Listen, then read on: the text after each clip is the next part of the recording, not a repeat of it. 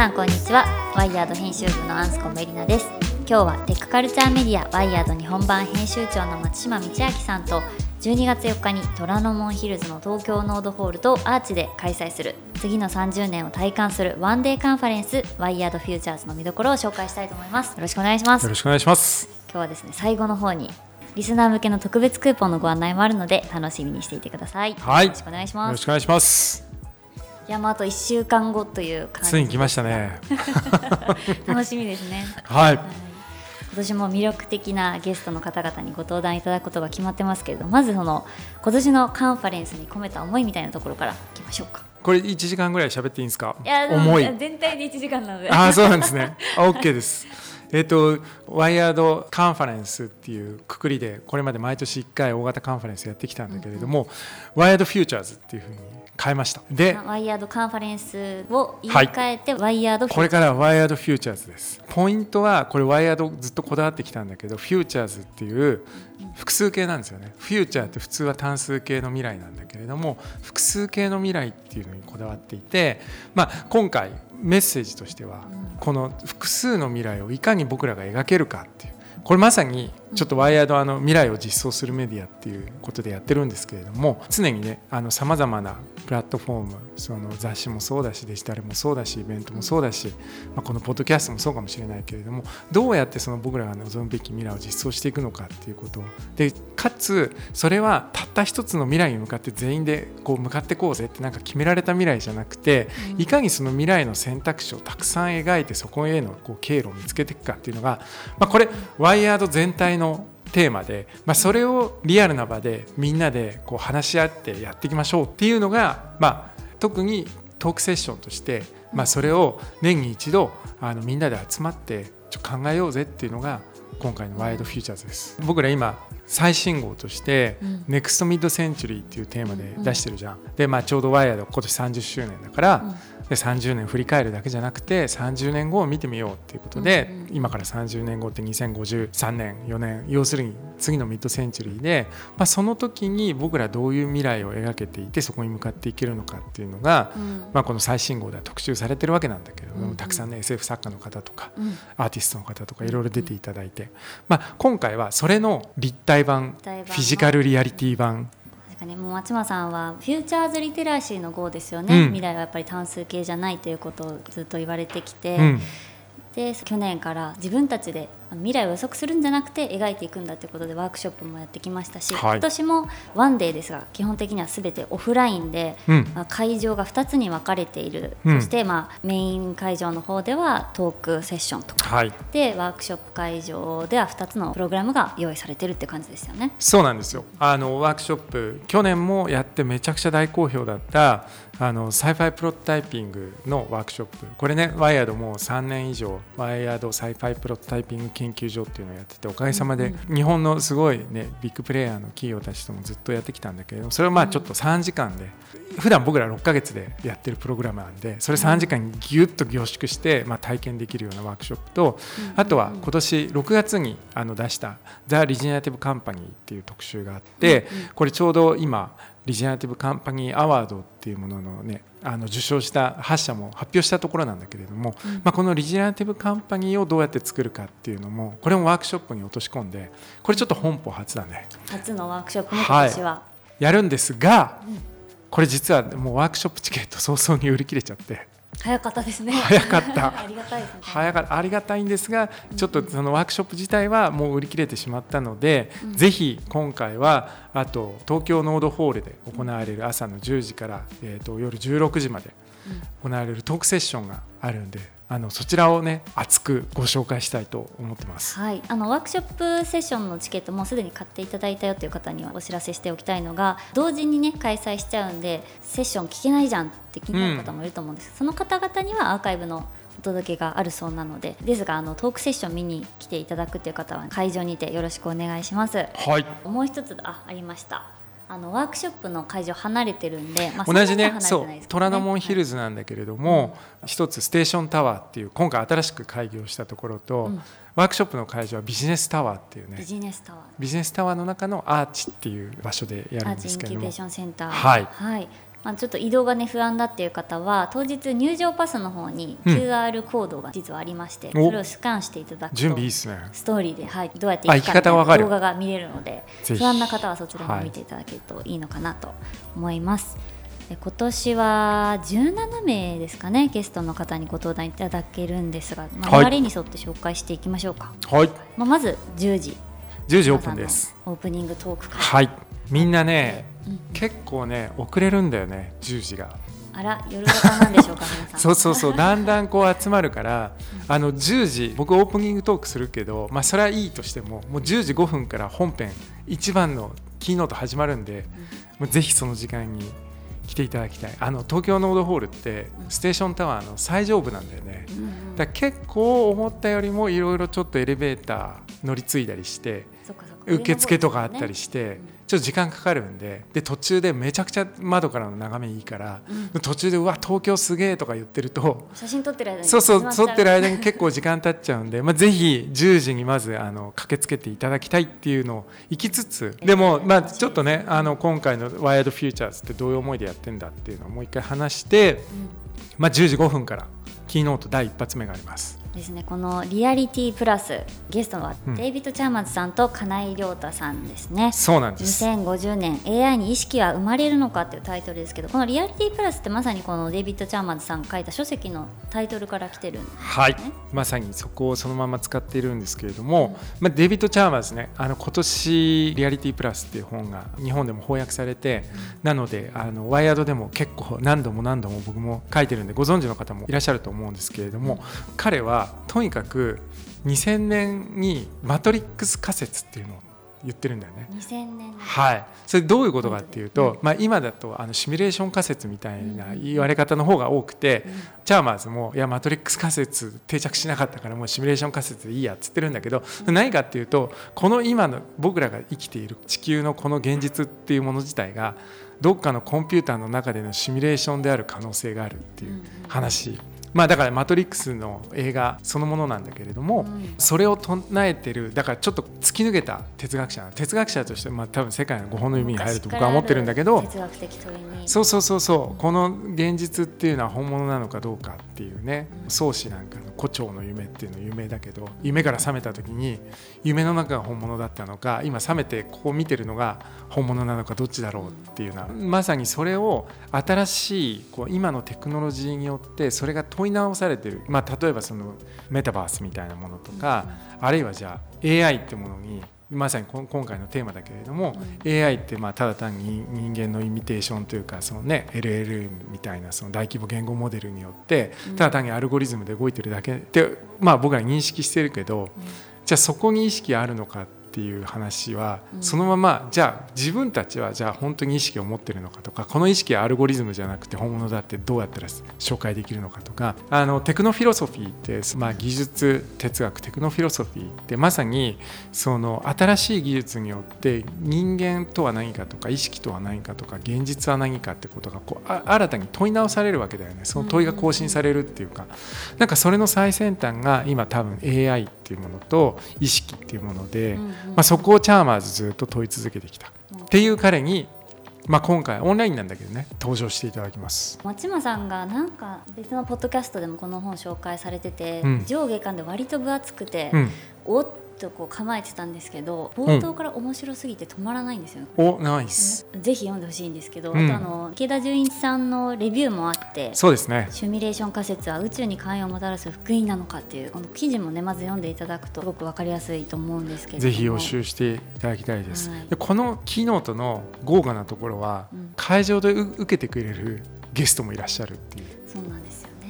よねあらやの。アラヤの創業者で、まあ、まさに AI に意識を生み出すっていうことを実践している、まあ、日本の中でのだから、まあ、ある種その神経科学的なものとその AI そのテクノロジーとしての AI の両方をリードしている、まあ、日本では稀有な方なんですけど僕あの内閣府のねムーンショットアンバサダーやってて、うん。金井さんムーンショットのプロジェクト一つ率いてるんでまあのそこでもご一緒させていただいてるんですけれども金井さんもね今回実はこのセッションのサブタイトルになっている AI に意識が生まれるかっていう本をちょうどね出されていてそうそうそうそう。その中でまさに本の冒頭でもうチャーマーズも出てくるしアンディ・クラークみたいな今度ねこの前あんちゃん編集してたけど今度の最新号であの寄稿してもらってるようなまあそうやっぱりその哲学と意識っていうところもすごくこう踏まえながら今その AI の研究をされている金井さんにチャーマーズにあのいろいろと哲学的質問と、まあ、技術的質問をしてもらうっていうこれあのめちゃくちゃすごいですよね。僕自身がめちゃくちゃちょっとワクワクしている、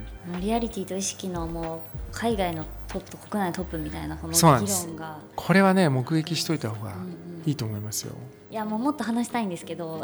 次行きますかね、はい、次が10時50分からのトークセッション1の SF シンキングというのではい、これまあタイトルは2050年12月8日木曜日午前11時東京の気温は一体何度というタイトルでどういうお話なんだと思う方も いるかもしれないんですけどはい。池澤春菜さんとまあ、池澤さんね声優歌手舞台俳優エッセイスト、まあ、SF も書かれているし、なんと、まあ、S 日本 SF 作家クラブの前会長でもあるんだよね。で僕らあのそれこそサイファイプロトタイピング研究所でも大変お世話になっていて2年前のワイヤードカンファレンスにもね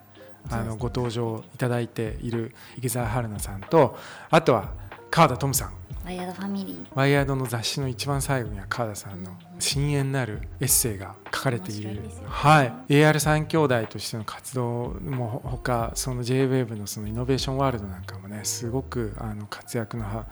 場所を広げてらっしゃるんですけれども、川田さんなんかもその AR をはじめとして未来を実際に手を動かして実装するっていうことをこうずっとやられてきた川田さんと、まあ、SF あのご自身も書かれるけれどもとにかく池澤さんもう SF だけじゃなくて、もうさまざまなその作品世界に対して大変造形が深い池澤さんと2人で、まあ、SF シンキングってことでこれはまさにその SF プロトタイピングっていうものをめぐって今から30年後ってじゃあ例えば今このタイトルになってるように、うん。じゃあネクストミートセンチュリー2050年代って気候とかってどうなって地政学的な変化ってどうなってるのみたいな話ももちろんそうだし、うん。まあ、テクノロジーで言えば例えばねその AI とか空間コンピューティングあと科学で言えばその量子技術とか生命科学とかバイオテクノロジーなんかがどうなってるのかっていう、まあ、そういうものを例えばその SF 的な考え方ではどうやって捉えられるのかとか川田さんご自身の本当にそのユニークなお見立てとしてはどうなのかっていう。実はこのお二人そのままこのセッションの後で先ほど言ったワークショップ SF プロトタイピングのワークショップがあってそこにもそのままご登場いただけるんだけれども、まあ、それの何ていうのかな基礎編プラス一番そのぶっ飛んだこの2050年っていうところでまずは縦横無尽に語っていただくっていうのがこのトークセッション 1SF シンキングですね。ワークショップに参加される方はこれを聞いてから行くとさらにこういろいろ深まった状態で臨めると思いますし、うん。もうこれだけ見るのも超楽しいとはい、ワイヤードはやっぱりその SF ってものすごく参照していて取り上げていてやっぱりそれってその SF って未来へのリハーサルだっていう言い方をそのサイファイプロトタイピング研究所でも常に言うんだけれども、やっぱりそうやってこうただ単にその未来こうなります。A- AI は発達しますとかあの気候変動こうなりますってだけじゃなくてその時に社会とか僕たちの暮らしそのものが一人称の視点とかからその人々の生き様として描かれるっていうのはものすごい解像度の高いそのリハーサルになるんで、なんかこの SF シンキングってワイヤードのコアになる考え方なんでうん。なんかこれぜひ皆さんに体感していただきたいなと思っていてワークショップが移られる方だけじゃなく全員にぜひ聞いていただきたいなと思います。2050年を体感するという意味ではもうマスト。本当にどこまでも未来の可能性と広げていかれるんでしょうけどでもお二人だからこそ地に足のついている面もあってというか、まあこれサイファイプロトタイピング研究所の所長でもあるうん。モデレーターの小谷さんのまあモデレーションお手並み拝見ぐらいにどこまでも行ってしまうのか楽しみですね。楽しみ続いて11時35分からのキーノートはこちらも海外から遠隔でご参加いただけるんですが SF 作家のキム・スタンリー・ロビンソンさんですね「The Ministry for the Future」という。キム・サンリー・ロビンスもねあのワイヤードでも何度も取り上げてエセットメンバーシップなんかでもこうインタビューが載っていますけれども、まあ、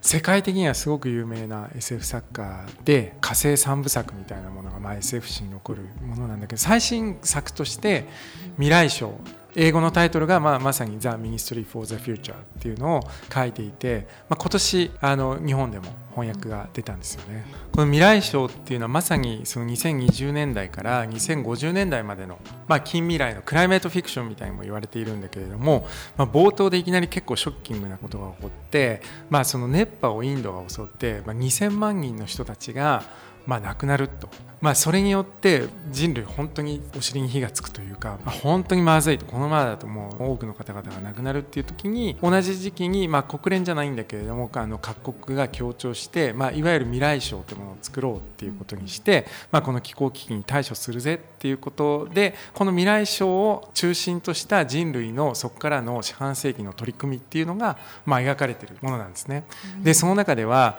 それこそ気候危機に対してさまざまなそのジオエンジニアリングのような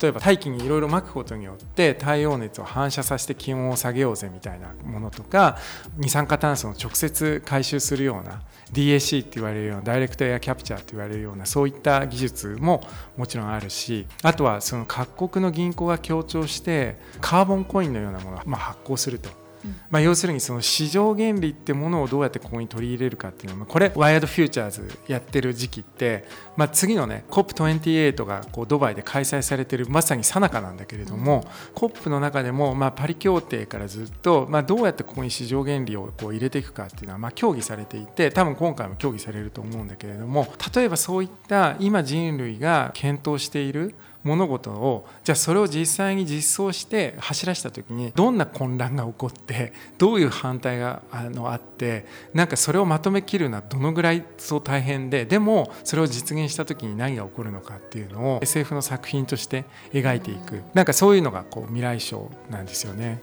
あのビル・ゲイツとかも今後何十年にもわたり有効な地球規模の魅力的なアイデアで溢れているとおっしゃってたり大絶賛されている本ですよね。そうなんですよ、うん、やっぱりね押村区は日本でまだ全然注目されてないっていうのが、まあ、これまさに、うん。おそらくその世界と日本の気候危機に対する、あ、る種の意識の差っていうのが現れてるのかなとも思っていて今今年もその COP で多分議論されるんだけれどもその二酸化炭素炭素の排出量っていうのはまあそろそろピークを迎えるんだけれどもでもピークを迎えてこれから下がっていくからといって今まで積み重ねてきたその炭素の量自体がここから次の100年ぐらいもうずっと影響し続けるんだよね。だからその2050年を描こうっていう「ワイヤード・フューチャーズ」っていうテーマで言うと2050年にどういう未来を迎えていきたいのかっていうのはそれ今この場でここでアクションすることがそのまま2050年につながっていくよねっていうこともなんかすごくダイレクトに伝わるのはこのキーノートだと思うんですよね、うん、何を準備してどう取り組んでいけばいいのかっていうところの権利を掴んでいただけるようなはい。まさにキム・スタンリー・ロビンスンにはちょっとあのだから COP28 の話もどういうどういうところ注目してるかとかもねぜひ聞きたいなと思ってます。はい。でこの後はランチブレイクになる。はい、実はあのワイヤード初となるロゴグッズの販売とかをしてまして。ショップワイヤードってできたよね。US でね。今 US で。これ日本に持ってくる。当日7つかな。T シャツだったり、トートバッグだったり。はいはい。PC ケースだったり。PC ケースもあったね。はい。普段 US で販売してるんだけれども、日本ではこの東京ノードホールのその場でしか買えない数もね結構限られてるので興味のある方はこういった時間とかにもぜひ見ていただけると嬉しいなと。売れ残ったら俺全部買っちゃうよ。千葉さん買っちゃう、うんグッズ販売だけじゃなくて横では相談いただくゲストの方々のあの書籍だったりとかっていうのを、はいはい、あの SPBS の方のご協力をいただいて販売したりとか、うん、ワイヤードのアーカイブの雑誌とかも販売しているので。買い逃したバックナンバーとかあればそこでちょっと見繕っていただけると嬉しいですね。はい、であとはドリンクチケット、うん、ドリンクチケットといいますか？パスにですねドリンクチケットのチェックサインみたいなお一人一つという形なんですけど。会場からちょっと下がってもらうとその TOKYO NODE CAFE っていうのが、4階にあってこれ実は最後夜の懇親会ミートアップの会場にもなるんですけれども、まあ、そこで使えるただランチタイムは使えない。いやランチタイムはお食事とセットでの注文だったら、うん、なるほど。だからその東京ノードカフェで食事をとるよっていう時にはぜひそのドリンクチケットも使ってください、はい、11時2時の間でしたランチタイムはそういう方法で引き換えていただくことができまして2時から4時半の間だったらいつでもドリンクのみの注文っていうのができますので。はい。テイクアウトも可能。ただ東京ノードホールの中では確かドリンク飲めないんででもぜひねちょっと長丁場なんでカフェでちょっと休憩なんかもしながら来ていただければいいなと思います。はい、で午後1のセッションが1時20分から AI プラスヒューマニティということで創造化社会への道筋をめぐる哲学レッスン。というはい。国分光一郎さんと NRI の森武さんにご登場いただきます。はい。NRI 野村総合研究所のえースポンサーセッションなんですけれども NRI で今今回登壇する森さんをねはじめとしてその AI っていうものが社会にいかなる影響を与えるか近未来の例えばその会社とか経済っていうものを超えてもう少しこう文明論的な視座まで広げながら、まあ、ずっと研究をされてると。でまあその議論なんかもあってこの前そういったカンファレンスもやって僕もお邪魔してきたんですけれどもその議論の延長上にやっぱりその AI ってものがその人間性ヒューマニティってものにいかなる影響を与えるのかっていうのをぜひ哲学者の国分光一郎先生に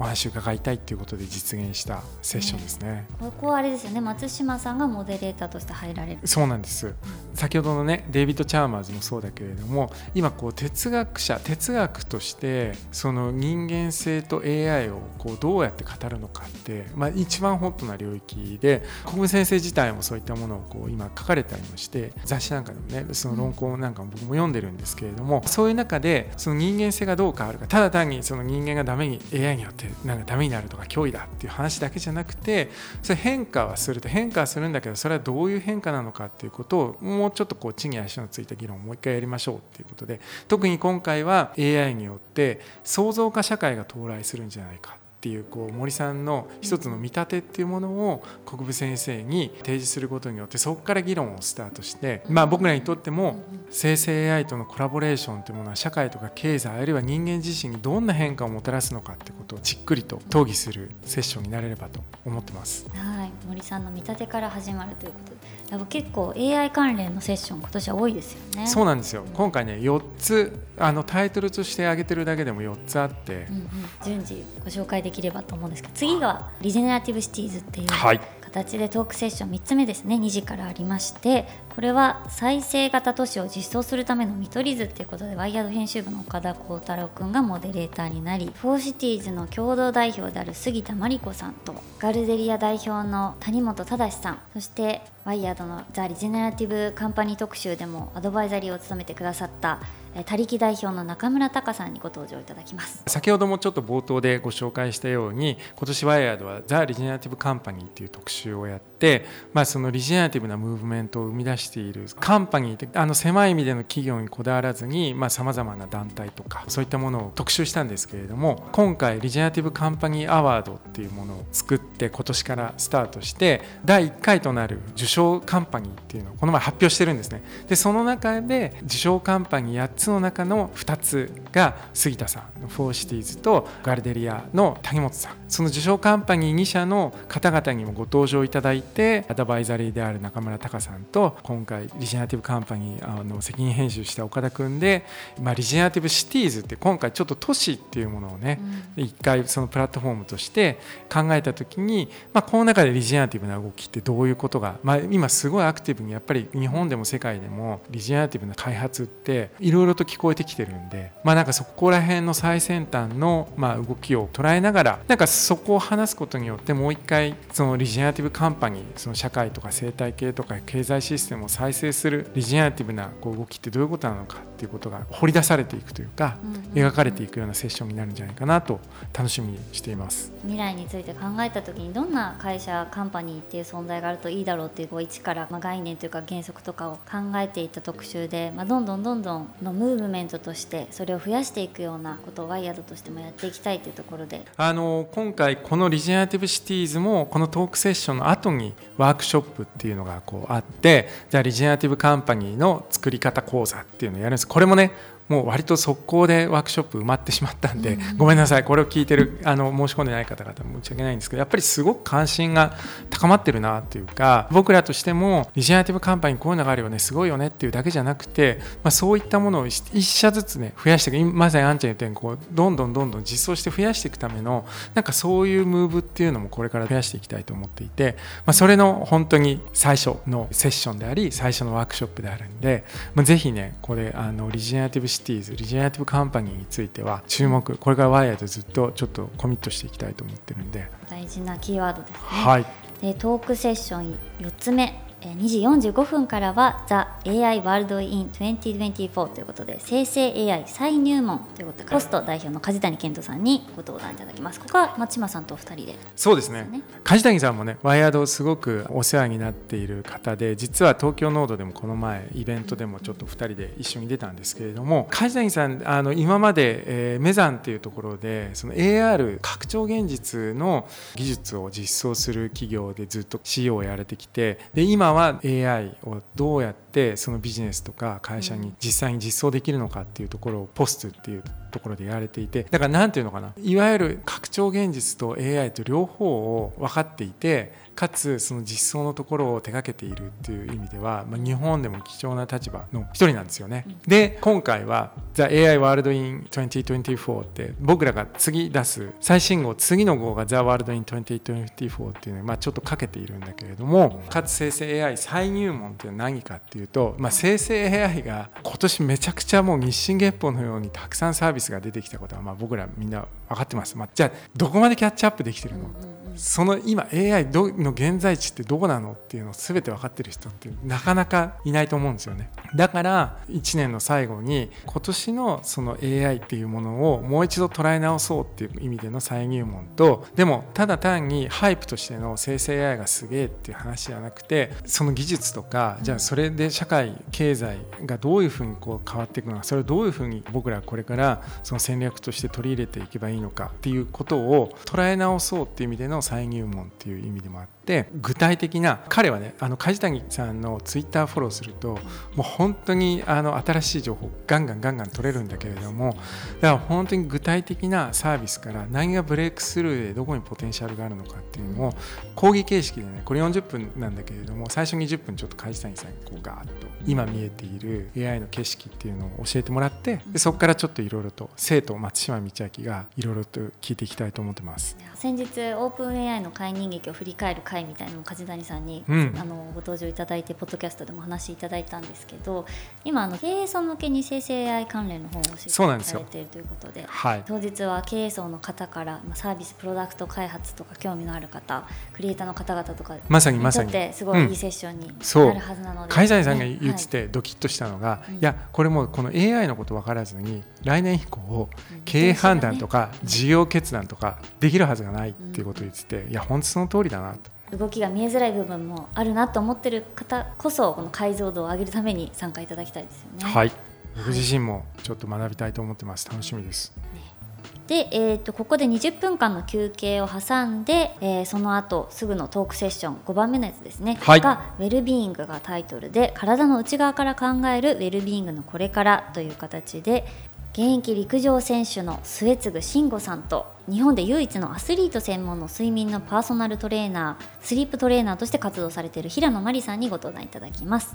末次さんとかね僕なんか結構胸熱な方で経歴見るとその2000年のシドニーと2004年アテネと2008年の北京オリンピック出てんだよね。でその北京五輪でのその 4×100m リレーでメダル取ったのとかもすごいなんというか話題になったけれども現役陸上選手って語ってるところがめちゃくちゃかっこいいなっていうか、まあ、まさにそれだけのキャリアを築いてきてなんでいまだに現役の陸上選手を続けてられるのかっていうところには多分今回のテーマであるそのウェルビーイングっていうものの多分ヒントが詰まってるだろうっていうことと今回ねあのヤクルトさんのこれはスポンサーセッションなんですけれども、ヤクルト1000って飲んだことある？いや飲みたいなと思いつつなかなかもう売り切れてたりとか。売ってないんですよね。でも当日まあ限定的に配布が。お僕はヤクルトさんとこの取り組みできるっていうのを聞いた時にヤクルト1000飲みました。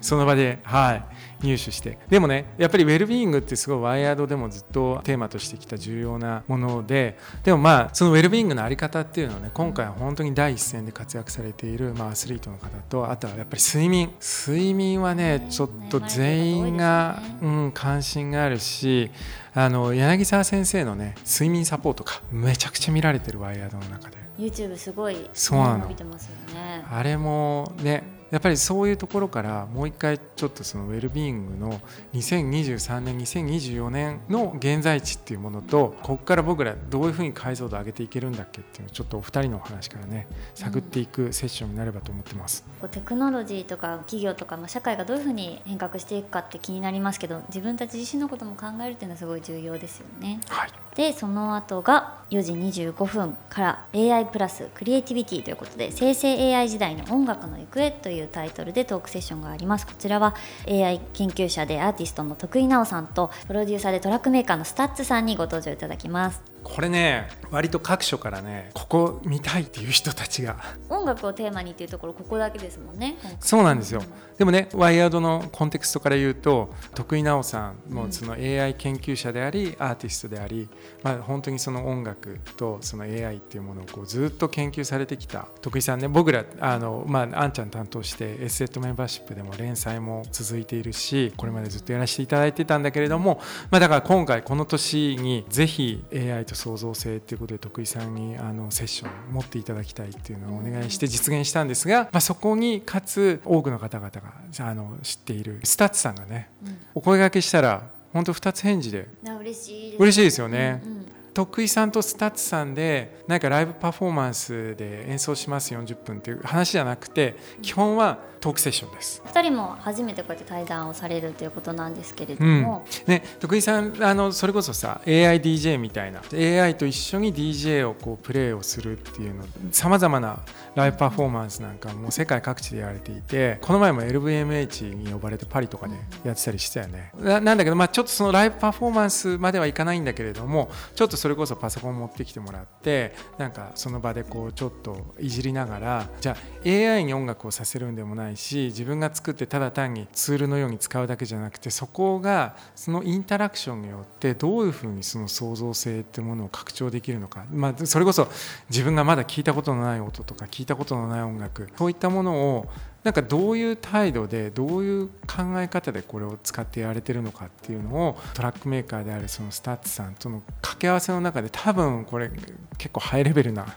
議論になるんじゃないかなと。ね、連載でも AI っていうのが今割と経済の中にこう取り込まれて効率化とかオートメーションとかそういうことにこうばかり言ってしまっていいのかみたいな、やっぱり徳井さん自身の問いとかもあると思うので、そういった深い議論と楽しいそういった実際何ができるかっていうのを両方お楽しみいただけるセッションになるのかなと。はい。僕 STUTS さんお目にかかるの初めてなんで。いや楽しみですね。楽しみ。のあのメンバーも先日のライブとか行っててめちゃくちゃ楽しかったってちょっと盛り上がってるよね。はいで次がもう最後のセッションでして、はい、5時10分からトリですね。ハック。これはテクノロジーデザインによる2050年の学びということでパノラマティクスを率いていらっしゃる齋藤精一さんとパーティーの代表で WIRED のクリエイティブディレクターも務めている伊藤直樹さんにご登場いただきますこれはね最後締めをちょっとワイヤードファミリー的な僕ちょっとモデレーションで入らせてもらうんだけれども斉、うん、藤さんと伊藤さんとちょっと3人で締めたいなというふうに思ってます。でこれクリエイティブハックってどういうことかっていうとワイヤードではこうクリエイティブハッカーアワードって実はもう11年目になるんだけどそう、やってるんだよねあのソニーさんとワコムさんとにご協力講演いただいて、えー、やっているんですけどこれ何かっていうとやっぱりクリエイターその次世代を担うようなクリエイターをこのクリエイティブハッカーアワードから輩出するっていうそのクリエイターたちをエンドースするための、まあ、アワードなんだけれどもそれこそねあの今もう本当に世界で活躍されてるような、まあ、落合陽一さんとかもまさにグランプリ取った方なんだけれども、まあ、そういう方々をやってきてまあ、そういうクリエイティブハックもそうだしこれからそのテクノロジーかけるデザインによってその2050年の学びはどうなるのかっていうのを、うん、ぜひちょっとこの斉藤さんと伊藤さんとお話ししてみたいなというので最後にものすごくフォワードシンキングなただ単に僕らにとって2050年がっていうよりも2050年を担う人材って、うん、まあそれこそ今まだ生まれてない可能性すらあるわけだから、うん、でもそういう人たちっていうのはどういうふうにそこから2050年につながっていくのかっていうのを語れるかなと思って伊藤さんねワイヤードでもお世話になってるんだけれども今年開校した神山丸ごと高専っていうのができてものすごい話題になって、まあ、あの徳島の四国の徳島の神山にできた高専でテクノロジー×デザインによって人間の未来を変える学校っていうものをコンセプトに掲げたんですよね。これが実は今年グッドデザイン賞の金賞も取っていてグッドデザイン賞の審査委員長を務めてるのが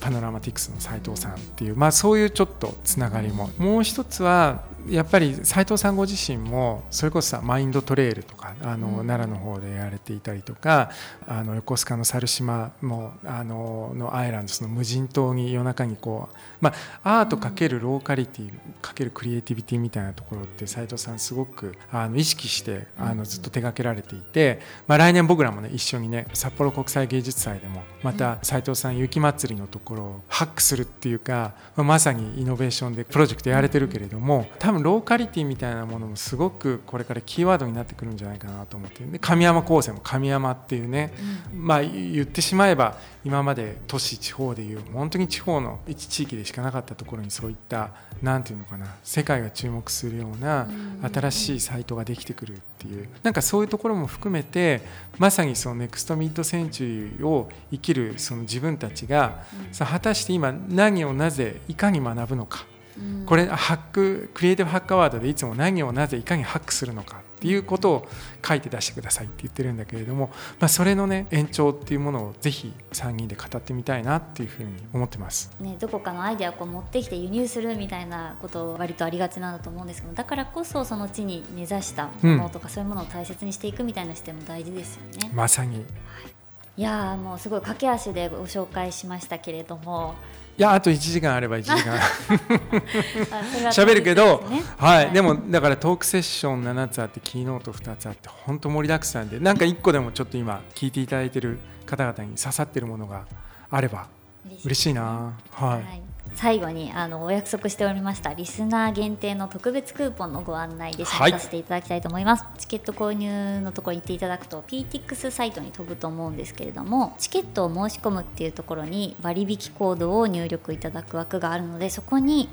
大文字でワイヤードアンダーバーポッドキャストとご入力いただくと通常トークセッション1万円のところ8000円でご購入いただけます、はい、えもう一度言いますとワイヤードアンダーバーポッドキャストですね。WIRED アンダーバー PODCAST です。気になるセッションがある方はチェックしてみてください。これ1日8000円で全セッション聞けるってことですよね。そうです。はい。かつ6時からは6時クロージングした後はミートアップがあって、先ほどそのドリンクもらえるよっていうドリンクチケット持っていくあの4階の TOKYO NODE カフェで6時から7時半までミートアップで、まあ、そこは本当参加者同士とか僕ら WIRED 編集部の人間も全員出るし WIRED チーム全員出るし、まあ、登壇者の方々もね残れる方残ってみんなでちょっと交流の場も作っているんでここ結構楽しみです。素敵な出会いがきっとあるはず。はい。気軽にちょっと話しかけてあのセッションどうだったよみたいなのとか教えてもらえると嬉しいです、ね、はい。ではそんな形で良いでしょうか？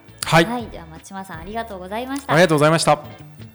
1993年に米国で創刊した WIRED は英語圏スペイン語圏中東アジアで展開する世界で最も影響力のあるテックカルチャーメディアです。絶え間なく変化し続ける世界を理解するために必要な情報とアイデアの源泉でありカルチャーからビジネス科学デザインに至るまで生活のあらゆる側面をテクノロジーがいかに変えていくのかに光を当て新たな思想や人と人とのつながりそして新しい産業を生み出すブレイクスルーやイノベーションを発見しお届けします。12月8日のワイヤードフューチャーズで皆さんにお会いできることを楽しみにしております。本日もありがとうございました。